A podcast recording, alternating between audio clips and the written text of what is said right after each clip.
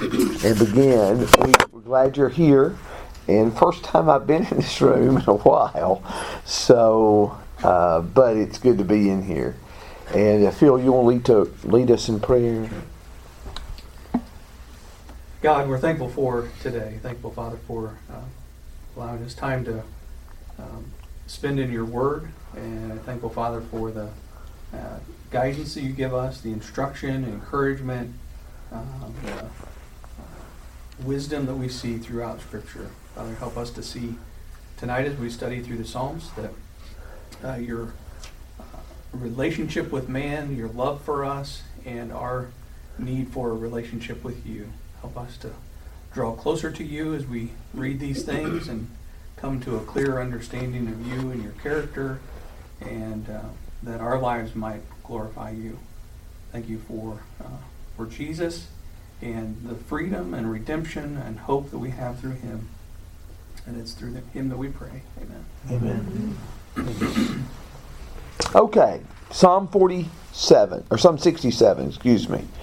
Uh, for the choir director with stringed instruments, a psalm, a song. You notice this is the second psalm, the second consecutive psalm that has not mentioned David. In the Greek text, in the Septuagint, it is mentioned. David is mentioned to David. But here in the Hebrew text, which is followed in the New American Standard, in most versions, it's not. For the choir director with stringed instruments, a psalm, a song. Verse 1 God be gracious to us and bless us, and cause his face to shine upon us. Selah that you may, that your way may be known on the earth, your salvation among the nations. Let the peoples praise you, O God. Let all the peoples praise you. Let the nations be glad and sing for joy, for you will judge the peoples with uprightness and guide the nations on the earth. Let the peoples praise you, O God. Let all the peoples praise you. The earth has yielded its produce. God, our God, blesses us. God blesses us that all the ends of the earth may fear him. One of the things that, that interests me at first is, you notice that in the psalm, verse 1 is third person. It speaks about God. God be gracious to us. Verses 6 and 7 speak of God in third person. God, our God, blesses us. God blesses us. But verses 2 through 5 are in second person. Your way, your salvation. Praise you. Let all the peoples praise you. In, verse 4, uh, you see uh, verse 4, verse 5, the same thing. So God is spoken of there in second person. Now, when I think about this psalm, when I think about Psalm 67, one of the things that impresses me, well, let me just ask it this way. The, what is the view of the nations and the peoples in this psalm? What is the view of these?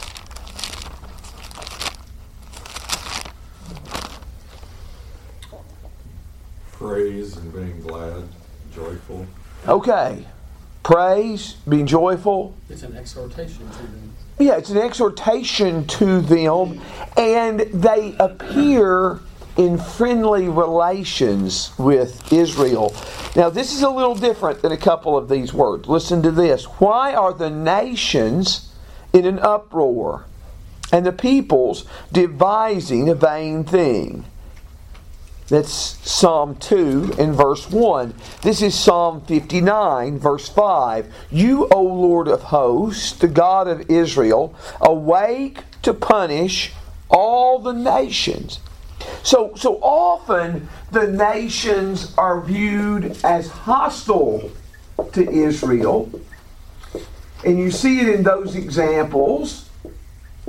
But here, what you find is that it is an exhortation, it is a call to these nations to praise God, to join in Israel's praise of God. The nations here are not viewed as hostile, they are not viewed as adversaries, but the nations here are viewed as ones that are called to praise God. They are asked to join Israel in exalting God. And who was told these words in Scripture? Through you, all nations of the earth will be blessed. That was said to Abraham. Abraham. Okay. The promise is to Abraham I will bless those who bless you, and in you all nations will be blessed. And that is specifically made to his son Isaac through your seed, through your descendants, all nations will be blessed. This seems to focus a lot on that promise of God's intention through Abraham to bless all nations. In Genesis 11, you have just seen man in his rebellion to God seeking to make a tower and to make a name for himself that reaches heaven, and God divides their languages and confuses them. But the God who divided and confused the language because he doesn't want them to organize in community and hostility to him ultimately wants to save them and to bless them. He wants to bless all nations through Abraham and his seed, which will eventually find fulfillment in Jesus. So, the promises to Abraham are called to mind by the language of this passage.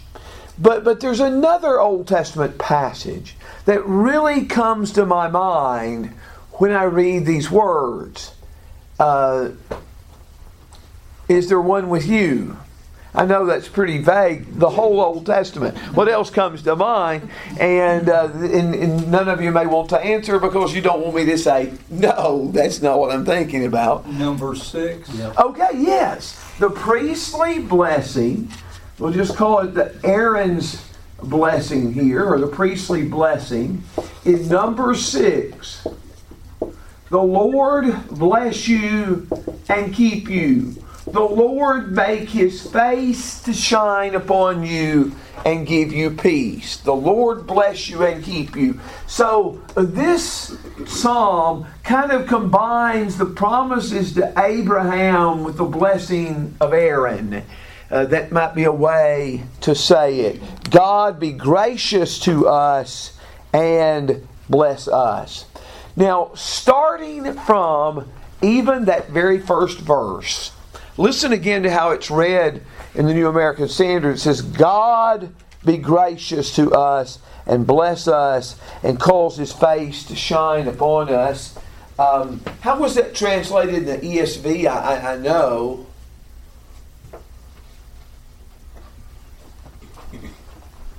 May God be gracious to us and bless us and make his face to shine okay. upon us.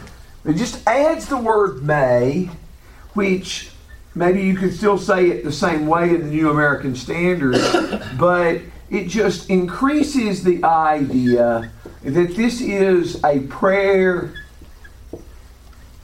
asking for God's mercy. This is a prayer. There's a question among some commentaries is this a statement of thanksgiving or is this a prayer, a plea for blessing? And of course, those two things can both work together, but but uh, the ESV definitely words a lot of these things as a uh, as a prayer. May God be gracious to us and bless us. But well, let's look at some of the specifics of Psalm 67. But, but that opening, be gracious. After he talks of God, he says, be gracious. It is the same way, for example, that Psalm 51 opened. Be gracious to me, O Lord. Except this is asking that in the context of David's sin with Bathsheba, where he is throwing himself upon God's mercy and God's grace. Here is in the context of the community. He is asking not just for God's graciousness upon him, but God's graciousness upon us. And the text um, also you find that this kind of statement about be gracious, it opens Psalm 4, uh, early in Psalm 6, and I have many other places where this text is used. Be gracious to us and bless us. Now, I acknowledge the next point I'm going to make, I totally missed if one writer had not called attention to it. But look back at Psalm 66:20. Blessed be God who has not turned away my prayer nor his loving kindness from me. But Psalm 66 ended with a statement of how God is blessed. God is blessed. God is exalted. And now Psalm 67 opens with a cry God be gracious to us and bless us. Be gracious to us and bless us. And calls his face to shine upon us.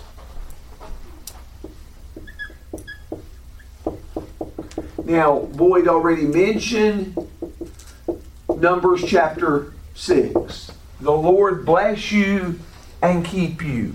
The Lord make his face to shine upon you. We will see this kind of idea of blessings connected with God shining his face on us uh, quite frequently in the Psalms. But, but look at Psalm 80 in particular. Psalm 80. And we'll see this expression used some three times about God causing his face to shine upon us. Psalm 80, verse 3 O God, restore us and cause your face to shine upon us that we will be saved.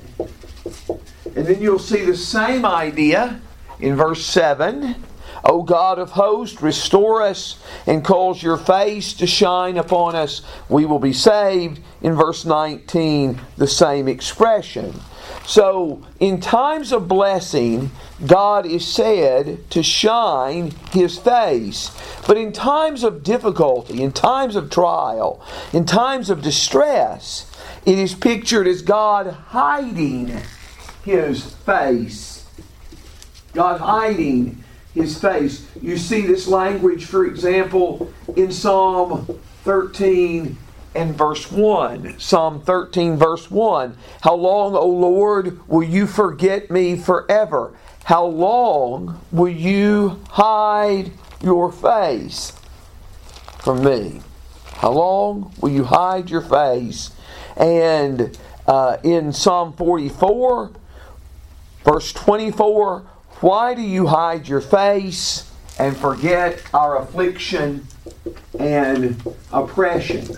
When God sends His blessings, it as, is as if God is causing His face to shine. When God's blessings are withheld, it is as if God is hiding His face. I found an interesting connection to Proverbs 16, verse 15.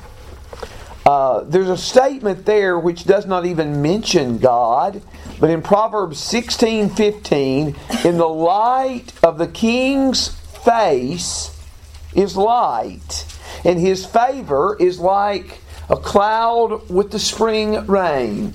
When a king was smiling upon them, it was like this was a grand occasion and he was favorable to your cause and he was going to bless you. And so, in the light of his face, there is favor. And if this be true of the face of the king, how much more of the face of our God. Where did you say that last one was? It's Proverbs 16, Okay. verse 15. Were you looking at the Psalms? Okay. There, there was a reason to look in the Psalms. I mean, every other verse we've mentioned was there. Psalm 16. Proverbs 16. Proverbs. Proverbs 16. So, anybody else looked at Psalms instead of Proverbs? Okay. Why does he ask in this context? Now, there might be many reasons to ask it. God be gracious to us and bless us and cause your face to shine upon us. Why specifically does he ask that in this context? So all the world would know his salvation.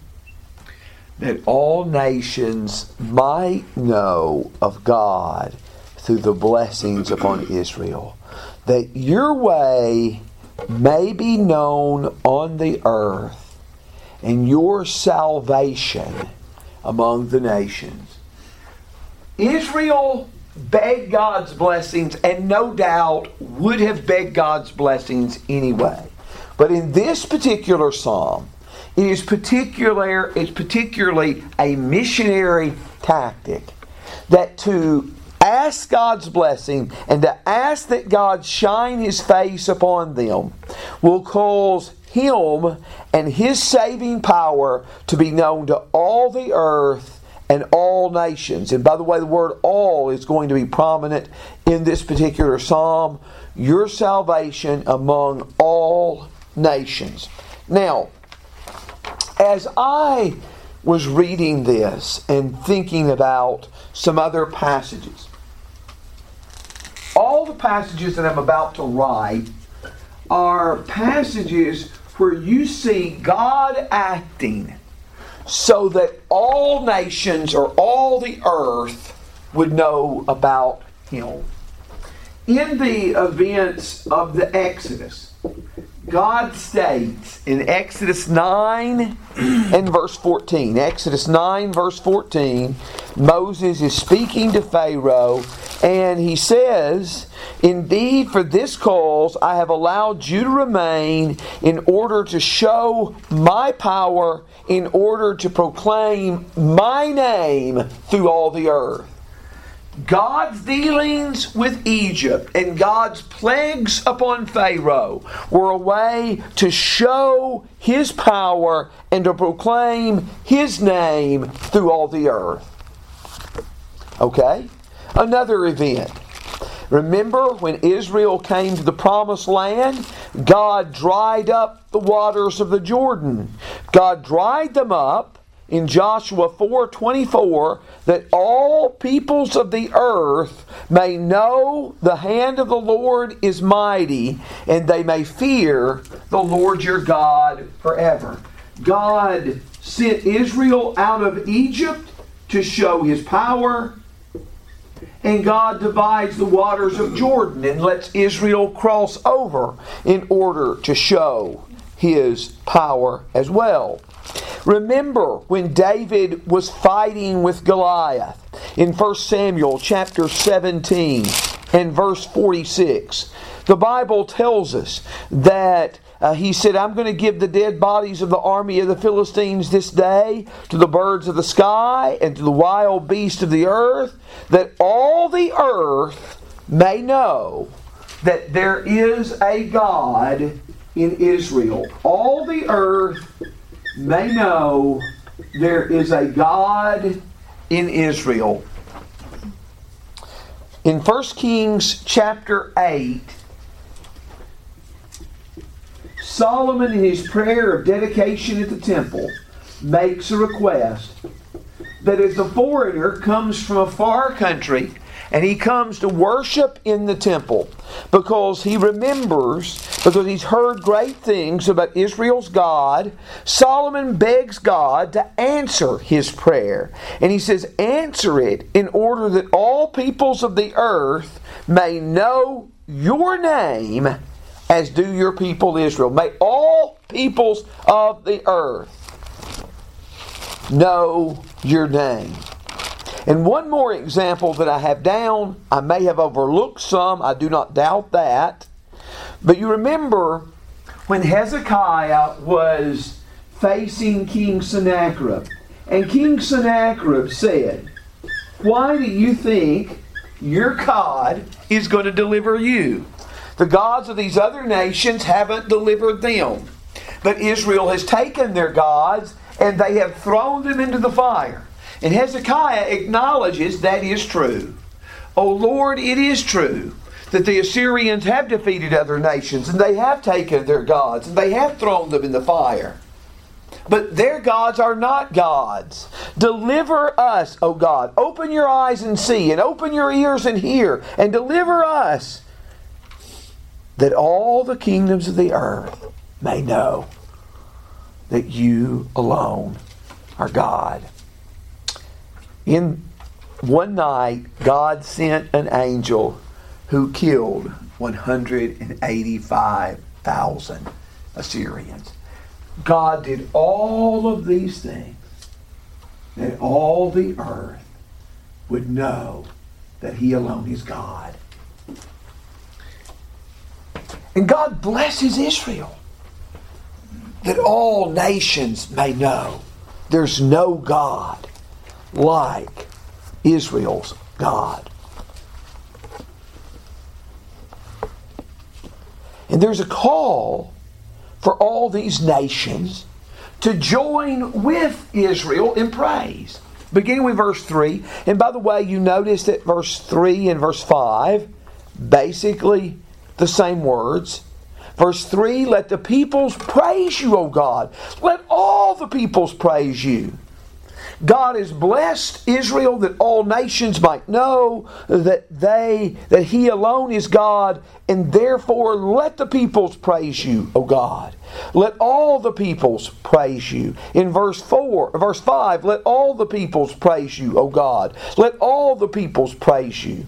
The longest verse in the psalm and really the centerpiece both in where it's placed and and just by its length is verse 4 let the nations be glad and sing for joy, for he will judge the peoples with uprightness and guard and guide the nations of the earth.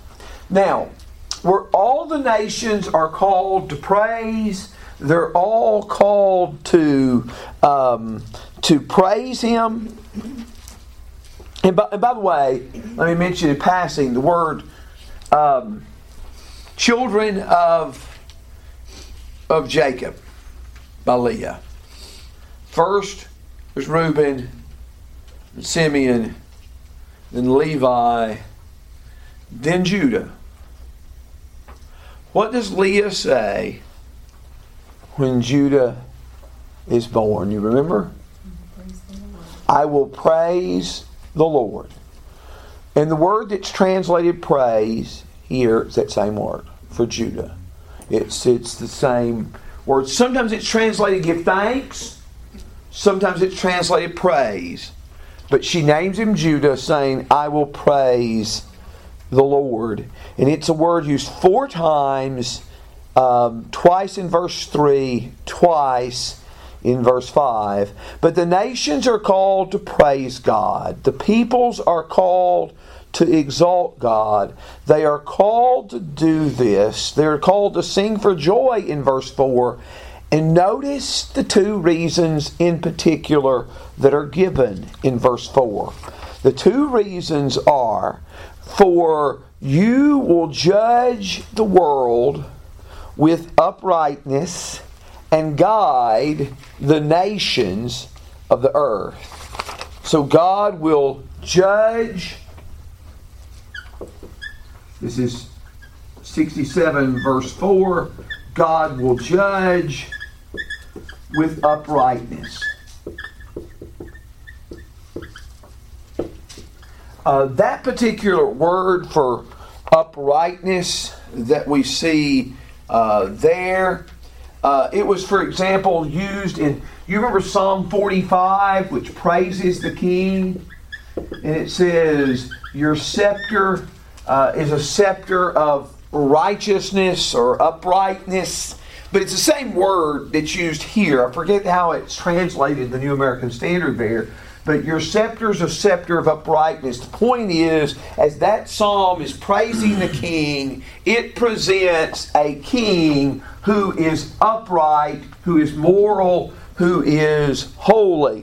When the Bible is talking about when the Bible is talking about kings, um, a God as king, in, in verse in Psalm 96 verse 10, say among the nations, the Lord reigns. Indeed, the earth, the world is firmly established. It will not be moved. And he will judge the people with equity. Same particular same word used here. He'll judge the people with equity. He will judge the people with uprightness. In Psalm 96 in verse 13, uh, the same statement is made. He will judge the world in righteousness. So what, what nations looked for in a king is a king who, who exalted righteousness, a king who brought down wickedness. It's very important, therefore, how a ruler defines good and evil. Because still, rulers will claim to exalt good and bring down evil, but how do they even define it today? There's not a consistent view of that in, in our world. But God will be the ultimate judge of uprightness. Every time we see injustice in the world, every time we see the obvious innocent person pronounced guilty, or the obvious guilty person pronounced innocent. It makes us long for God's just and holy judgment. It has always been that way. It will always be that way while life continues in the world. He will judge the people with uprightness. Um, by the way, you see it said of David that he did justice and righteousness. In 2 Samuel 8, I believe it's verse 15. And then Solomon is said to do justice and righteousness in 1 Kings 10, verse 9. The one that's the ultimate picture of doing justice and righteousness is God and his Messiah is prophesied that way. But God will guide, 67 verse 4, he will guide the nations in upright, he will guide the nations of the earth. The Bible tells us the Lord is my shepherd, I shall not want. He makes me lie down in green pastures. He leads me beside the quiet waters. He, he leads me beside the quiet waters. He restores my soul. He will guide me in the paths of righteousness for his name's sake. God, as a shepherd, will not only judge his people, but he will guide his people to their intended destination. Psalm 78 also pictures God as a shepherd, and it says in Psalm 78, verse 52, he will lead forth his own people like sheep. He led, he led forth his own people like sheep, talking of a past event, and guided them in the wilderness like a shepherd. Just as a good shepherd guided his sheep, a king was often pictured as a shepherd, as a leader. And God, the ultimate good shepherd, will judge with righteousness and justice, and he will guide his sheep. He will lead his sheep in the right way, in the proper way. And all of this should lead the nations to be glad, should lead the nations to sing for joy. It should lead peoples to praise Him and give Him thanks. What, what more could we have said on verses 1 through 5, or what questions do you ask, do you have about this text at this point. So with three and five basically repeating each other, and four being right there in the middle, you, I mean, you kind of see that chiasm, right? Yes, And yes. So the central point is verse four. Yes, central point is verse 4. There are a lot of similarities between verse 1 and 2 and verses 6 and 7, but yes, it is. One writer said this, and, and let me just mention this to you because this was helpful to me a little bit. He said, the emphasis on God intensifies throughout the psalm. If you divide it up the way John just did 1 and 2, 3 through 5, and 6 and 7. He said God is mentioned. Of course, the whole thing is about Him, and it does use your several times of Him outside of this. But God is specifically mentioned once in verses 1 and 2. In verses 3 through 5, God is mentioned twice in verse 3 and verse 5. In verse 6 and 7, though, the third portion of the psalm, God is mentioned three times. Mentions God, our God, and God blesses us. So there is an intensification of the emphasis on God throughout the psalm. But I do think what John states is right that you have, in a sense, a chiasm between verses 1 and 2 and verses 6 and 7, with the center point being right there in verses 3 through 5.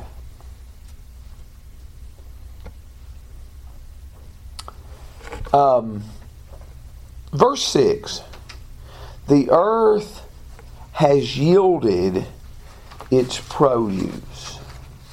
Um, I'm interested. I know this is a small point, but it, it seems like it comparatively, though I do appreciate people who really carefully search how should we best translate every word. I mean, for people who really do that, and, and uh, that is a that is a great service.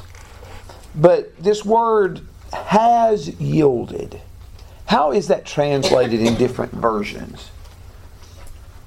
Has yielded. The earth, it's the first line, the earth has yielded its produce. New King James says, shall yield her increase. Shall yield. Okay, very good. You see, the New American Standard takes it as past. The New King James takes it as future. That sums up a lot of the debate about this particular word.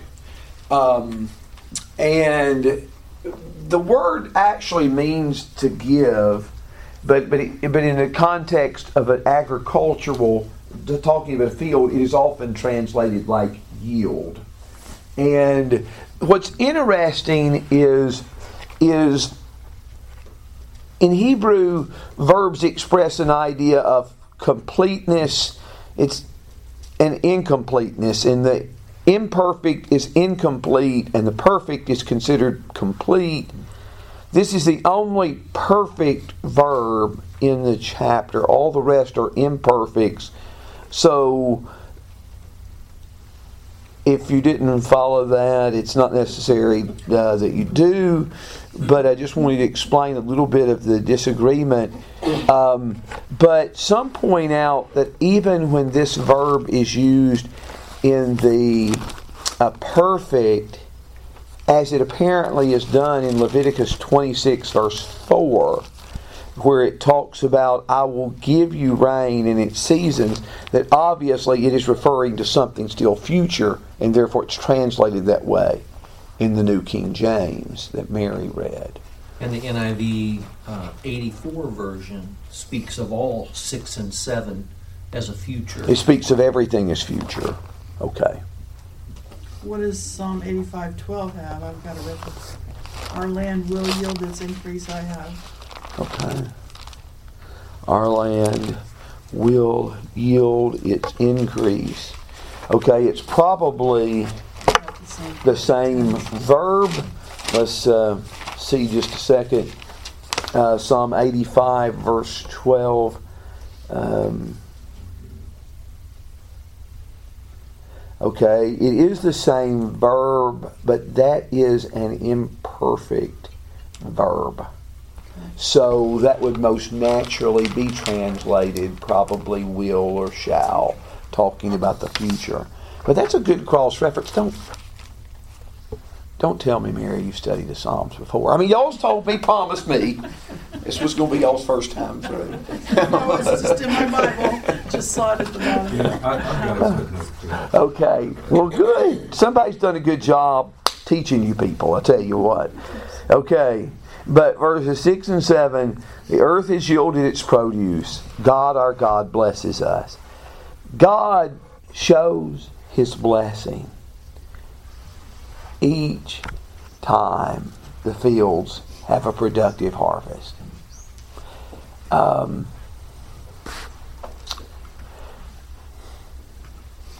I want to tell you, it is easy in the midst of our prosperity and plenty to forget that we owe God thanks for everything. It's so easy to forget that. I just was seeing a clip today. Um, I was exercising and, and a clip that this this woman was looking for her friend that she had grown up with during World War II, and they lived in London when the every night they were in an orphanage. Her mother was alive, but she was in an orphanage because her mother didn't have the money to feed her, and she and her friend promised one day we're going to go to America. And she said, We didn't know anything America was like, but all the people were happy and they had plenty of food to eat. Now, you can question part of that, whether we're always happy. But I will tell you, I can remember almost 30 years ago when we went to Russia, somebody came up and talked to us right away in English who didn't hardly know any English. And I asked him later, I said, How did you know we were Americans? He says, You were smiling. Russians do not smile. Mm. But but she said all I knew is people in America were happy and people in America had plenty to eat. Considering the situation of the world, a phrase that Paul Earnhart has used sometimes to talk about America is that we are in a tub of butter in the midst of a world that has so little. I don't think we should inherently feel guilty for that, but we need to be profoundly thankful and generous because of how much God has given us. We need to be very thankful. We need to be very generous to those who do not have. But every time God gives abundant harvest, it's a sign that, that He is God. And, he, and, and again, Paul said that to the pagans at Lystra who were worshiping other gods. God did not leave himself without witness, but he gave you rain and fruitful seasons and filled your heart with food and gladness. Acts 14 and verse 17.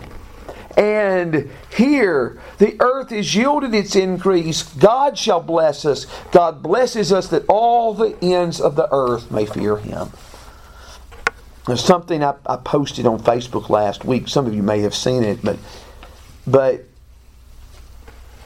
in the midst of Thanksgiving, and, and this is not this doesn't take a long memory on your part. How many times when you see a little turkey across the screen or whatever, and a mention of Thanksgiving, and all that's great and fine, will there ever be an acknowledgement of the one to whom we give thanks? Thanksgiving is meaningless apart from the object of our thanksgiving. And when you look at George Washington and Abraham Lincoln Thanksgiving proclamations, they were deeply conscious of God. deeply conscious of God. We must be as well. But here, God blesses us that all the ends of the earth will fear him in verse in verse 7. Now, John pointed out the similarity between verses 1 and 2 and verses 6 and 7. Notice in verses 1 and 2, God wanted all the earth and all the nations to know him, that your way may be known. Here, uh, that all the ends of the earth may fear him. Now, there might be some differences between those, but it basically, those are the same thing to know God and to fear God. They're basically used here in parallelism. And, but there are a couple of different reasons given. We already stated in verse 4 we we praise him, we give him thanks because he judges us righteously, because he guides us. But but here in this is because he blesses us so abundantly. He blesses us and blesses his people, and it's a reason that all nations should fear him. What what else do you think of in connection with this? Any questions or ideas there? Since this is so brief, let's read it again. ESV, be thinking of the question we're about to ask. How does it relate to Jesus? To the choir master with stringed instruments, a psalm, a song. May God be gracious to us and bless us and make his face to shine upon us. Selah. That your way may be known on earth, your saving power among all nations. Let the peoples praise you, O God. Let all the peoples praise you. Let the nations be glad and sing for joy. For you will judge the peoples with equity and guide the nations upon earth. Selah. Let the peoples praise you, O God. Let all the peoples praise you. The earth has yielded its increase. God our God shall bless us. God shall bless us. Let all the nations, all the ends of the earth fear him. Okay.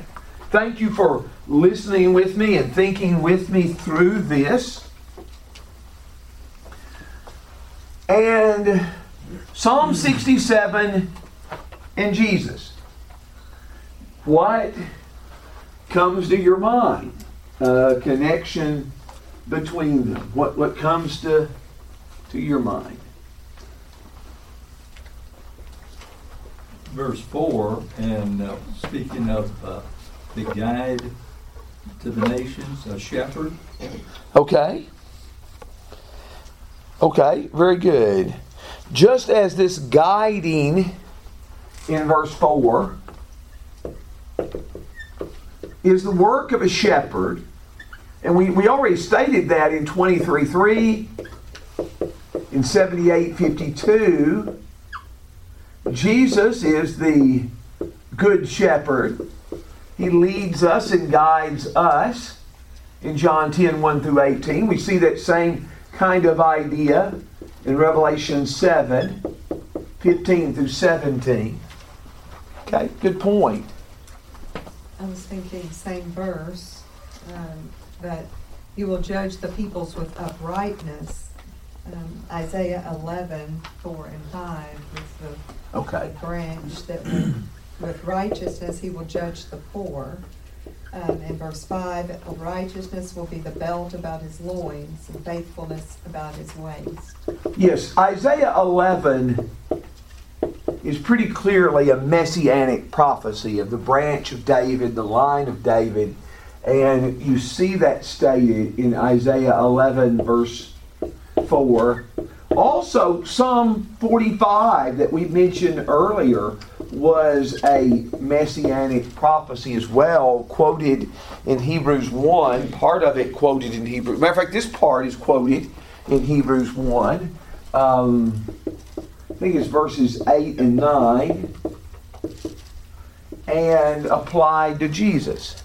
So, yes, you, you do see that he judges uprightly, he guides, he leads his people as a shepherd. What else?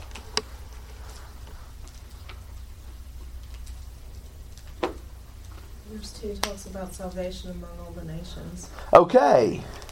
God's salvation, um, salvation among the nations. And really, we could probably go beyond verse 2 and just talking about how, because all the nations are mentioned, like we said, around verse 2, verse 5, verse, verse 2, verse 3, verse 5, verse 7. All of them mention that.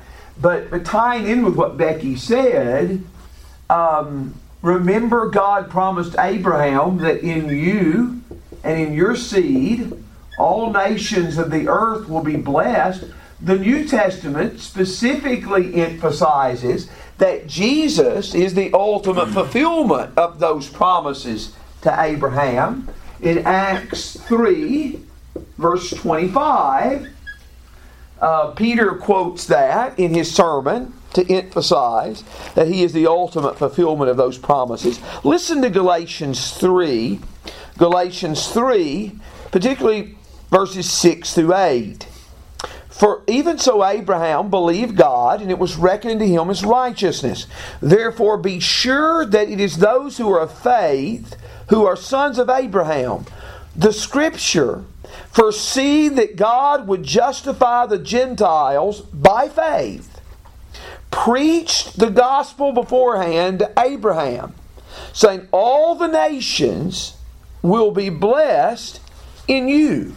So he's emphasizing the promises to Abraham, and he tells, he quotes specifically that all nations will be blessed in you. He, he goes on to say, in verse 16, Galatians 3:16. These promises were spoken to Abraham and to his seed. It does he does not say and to seeds as referring to many, but rather to one, and to your seed that is Christ. The promises to Abraham and to his seed were ultimately fulfilled in Abraham's seed Jesus. And this leads him to the conclusion that if you're Abraham's uh, descendants, if you belong to Christ, you are Abraham's descendants and heirs according to the promise in verses 26 through 29.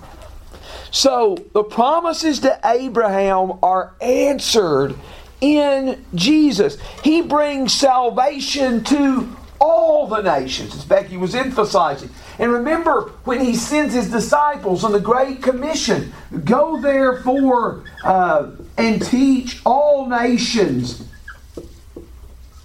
in, in Matthew 28 verses 18 through 20. This news of salvation is news uh, that would reach all nations of the earth. All nations. Um,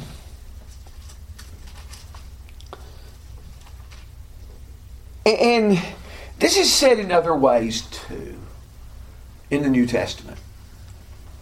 Um, for example, verse 2 mentions God's salvation being shown to all nations, but God's ways, God ways, God's salvation be known to all nations. And remember, Jesus said in John 12 32, If I be lifted up, I will draw all men to myself.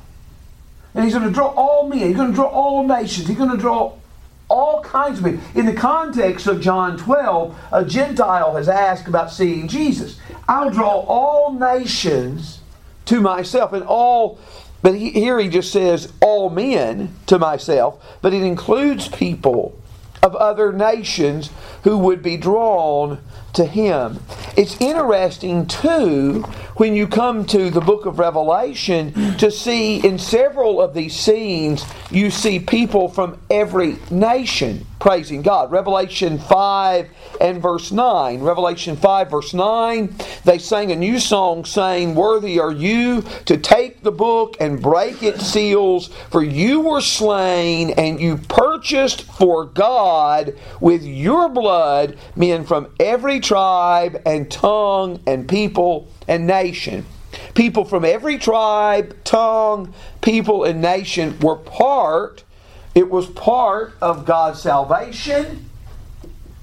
They experienced the saving blood of Jesus Christ. And in Revelation 7, verses 9 and 10, it is people from every nation. I saw a great multitude that no man could count from every nation and all tribes and people, and they're singing salvation to our God who sits on the throne and to the Lamb. Um, look at um, verse 3 and verse 5 again. Verse 3 and verse 5. Let the peoples praise you, O God. Let the peoples praise you. Verse 3 and verse 5, basically the same thing. Now, this sounds a lot like another verse I'm about to read.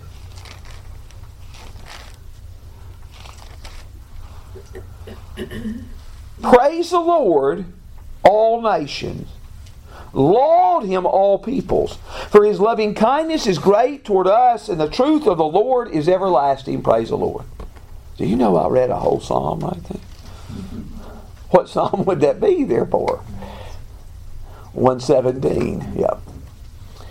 Psalm 117, praise the Lord, all nations. It's a lot like verse 3 and verse 5, isn't it? Where it says, Let the peoples praise him. Let all the peoples praise you. Do you know Psalm 117, verse 1, is quoted, as short as Psalm 117 is, is quoted in the New Testament in Romans 15, verse 11. And the emphasis, and we emphasized Romans 15, verse 9 in the Sunday night sermon a couple of weeks ago, but of Jews and Gentiles singing together in praise. You see that idea through all of verses 9 to 12. So, so really, this touches on, on the whole of salvation. A God who brings salvation to all the nations, and they all, people from all the nations, join together in singing and praising God and praising the Lamb. They join in this. Our God continues to judge righteously and to guide his people safely to eternity. So, in a certain way, this could sum up the whole picture of salvation in Scripture, couldn't it? What else do you all see, John? I like how um, Psalm 67, verse 1, uh, God causes his face to shine upon us. Makes me think of what's said in uh, 2 Corinthians 4 and verse 6 For God, who said, Light shall shine out of darkness, is the one who has shown in our hearts to give the light of the knowledge of the glory of God in the face of Christ. Yeah, Somebody That's pointed good. out that's good. it wasn't only in Genesis 1 where God said, Let there be light, but He said it again when He sent Jesus. Yes, that is good. That is good. That's a good way to say it. God has God has commanded the light to shine out of the darkness in Jesus. The creative act of Genesis 1 is matched in sending Christ as the light of the world. Wow, that's a good way to say it. Um, I'll, I'll write this on the board, Christy. You can take a picture of that later about the, the light.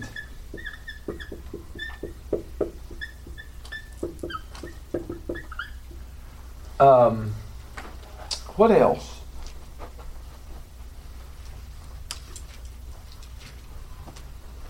I think you see, and, and you're probably like me. A lot of times you read this psalm, you read it a few times, and you say, "Well, this doesn't directly touch on Jesus." Well, after you keep reading it, you think, "Well, it's not not exactly right either." You know, it it does, and uh, very clearly. Now, Mary, before class, told me that I should spend part of the time on Psalm 68 because she doubts, and I don't know why, that we can finish all of Psalm 68 next week. So maybe we should spend our last two minutes or five minutes on Psalm 68. I just, I, I didn't know if we would really get to 67 that fast, even with its brevity. Anything else here?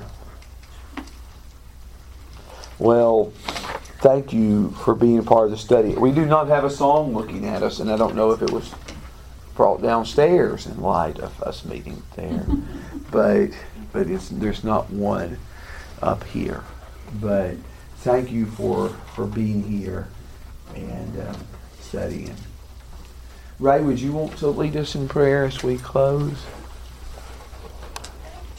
Our Father, we praise and honor you as the only true and living God, our Father and our strength and our rock. And we are so grateful to you for the love that you have shown to us in so many ways, most especially for the gift of your Son and for salvation that we can have through him if we are obedient to your will. Father, we are thankful to you for the blessings you've given us in this life, but we're even more grateful to you for the gifts that we receive of a spiritual nature as we look forward to that home in heaven with you. Father, we thank you for your word and for the Psalms that we've been reading, and we ask that you would help each of us to seriously ponder the, the words that you have left us and that we might use them to understand you better and to improve our lives in service to you. Help us to lead lives that will be an example to others so that they might be interested in, in following you as well. Keep us safe, Father, as we depart, and help us to return once again to study more of your will. We ask through Christ. Amen. Amen. Hmm.